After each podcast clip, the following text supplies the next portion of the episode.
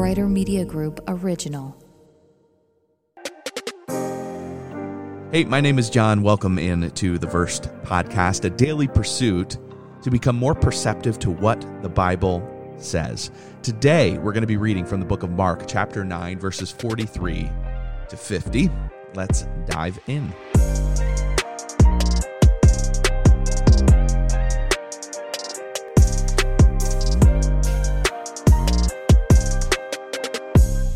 A popular misunderstanding of Jesus is that he was softer or more lax on the issues of sin and obedience, even more so than the Pharisees, and that maybe he was more loving. I'm doing air quotes there. You can't see it. Um, perhaps he was more loving than these traditions and these rules and these laws, and he came in and upended everything. And in reality, yes, he upended things, but not in this sense. Nothing could be further from the truth. Jesus' view of sin was so much more serious than a list of rules. His call to holiness was so much more radical.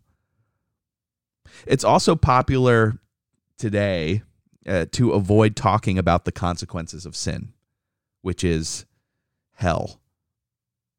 Hell is a reality that might be painful for us to talk about, maybe too painful. And so from one perspective, it is understandable that we don't like to talk about it. The doctrine of hell can be off-putting, so it gets softened. Maybe you've heard that at the end of your life, people who don't believe in Jesus will simply cease to exist, that they won't suffer for eternity. Maybe you've heard that there's no punishment of any kind, that everyone will go to heaven no matter what they believe. I'm here to tell you today that if you have heard that presented by someone or in the context of something that is Christian, I have to tell you that it's not.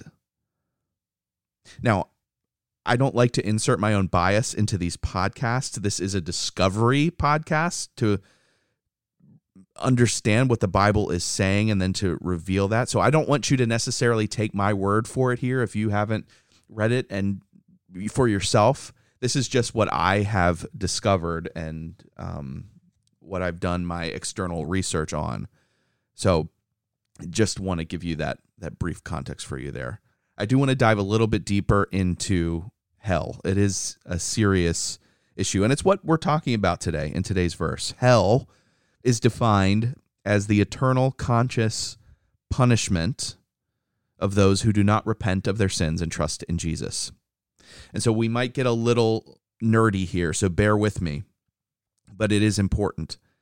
The word hell that we're about to read in verse forty-seven translates to the term Gehenna, which was another name for a place uh, called the Valley of the Son of Hinnom, the place near Jerusalem where many ancient Jews were actually sacrificing children to the pagan god of Moloch.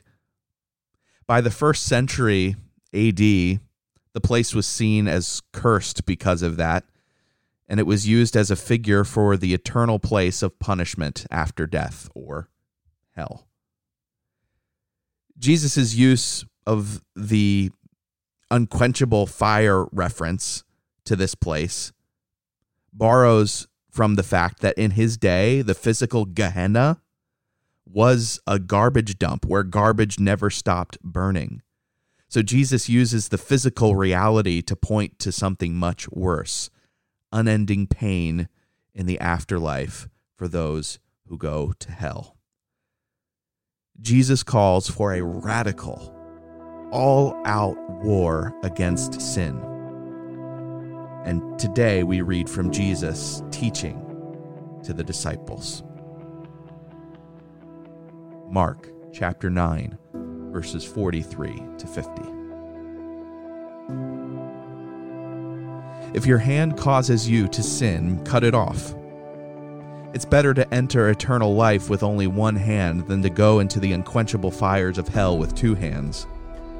If your foot causes you to sin, cut it off. It's better to enter eternal life with only one foot than to be thrown into hell with two feet. And if your eye causes you to sin, gouge it out. It's better to enter the kingdom of God with only one eye than to have two eyes and be thrown into hell, where the maggots never die and the fire never goes out. For everyone will be tested with fire. Salt is good for seasoning, but if it loses its flavor, how do you make it salty again? You must have the qualities of salt among yourselves and live in peace with each other.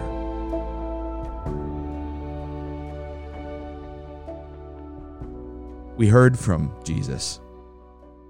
We heard that there are few things that can keep a person separated from him. The hand, the foot, the eye.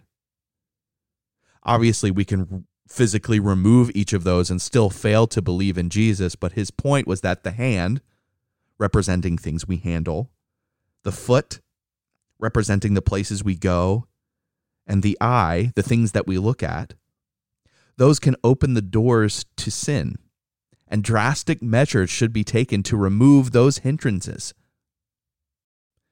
The point here is that foregoing pleasure is preferable to being thrown into hell. It's worth the sacrifice. That's not popular, by the way, to deny ourselves. There's no wonder there's so much effort to undermine the seriousness of sin and the reality of hell. The reality, as Jesus says in verse forty-eight, that hell is a place where maggots never die. I've seen it translated to worms in other translations. Fire isn't quenched. It's clear that hell is a real place. It's clear that it's a place of intense suffering. The maggot here represents an internal gnawing, the fire external suffering. It's incredibly clear that hell is eternal. But there is good news. We can be saved from that. Salvation given by Jesus Christ brings grace into our lives. It's powerful. It's life-changing. It's not cheap. It doesn't coddle our sin. While we're still living on this earth, even though we're going to be subject to the influence of sin in our lives until we reach heaven and are made like Jesus, we don't remain unchanged and powerless against it. We can and we must cut it out, throw it away, and put it to death. No sacrifice is too great. No loss is too costly. It's not too costly when we are fighting and killing sin. But we do have to make sure we understand something. We can't do this on our own. You and me, we are completely powerless against sin because we love it too much. That's the truth. And only Jesus in us can kill sin. He overcame every temptation and defeated sin utterly and completely. And we have his promise that he will never abandon us in that fight. And we also have his promise that one day the fight will be over. We will be victorious in him. Let's make that our point of reflection and prayer and meditation today. And then um, we'll meet back on the other side.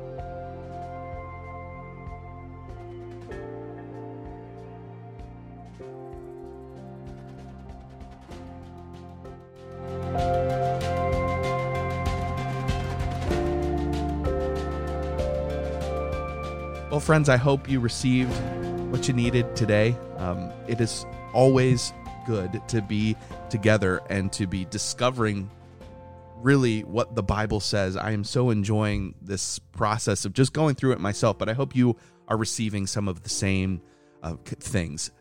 Thank you so much for being here. If you would like to share this with your friends, I encourage you to do so. One of the easiest ways is to leave a rating and a review, so more people that stumble across the playlist, one, that they can and that they're able to. That's kind of how the algorithm works in Apple Podcasts. But also, you're creating context for people and letting them know what they can expect from this podcast, and I'm so grateful for that. All the information uh, you need to know is in the show notes, including the resources I use to put these podcasts together. Um, I have links to all those people. I have a form there as well if you'd like to submit a verse to be included in a future episode. If you'd like to dive deeper on an episode, everything you need to know, everything's in the show notes. So check that out. And like I always say, make hope louder today, and we'll talk tomorrow.